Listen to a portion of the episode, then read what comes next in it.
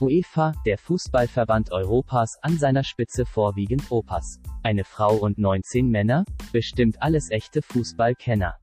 Hauptkriterium für Funktionäre, wichtig ist vor allem das Monetäre. Motto der Europameisterschaft, wer das meiste Geld ran schafft.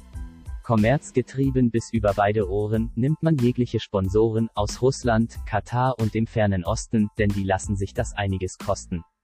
Die Länder kämpfen gegen die Pandemie doch im Stadion führt die UEFA Regie. Neuers Kapitänsbinde als Regenbogen, gegen ihn wird ermittelt, wie verlogen.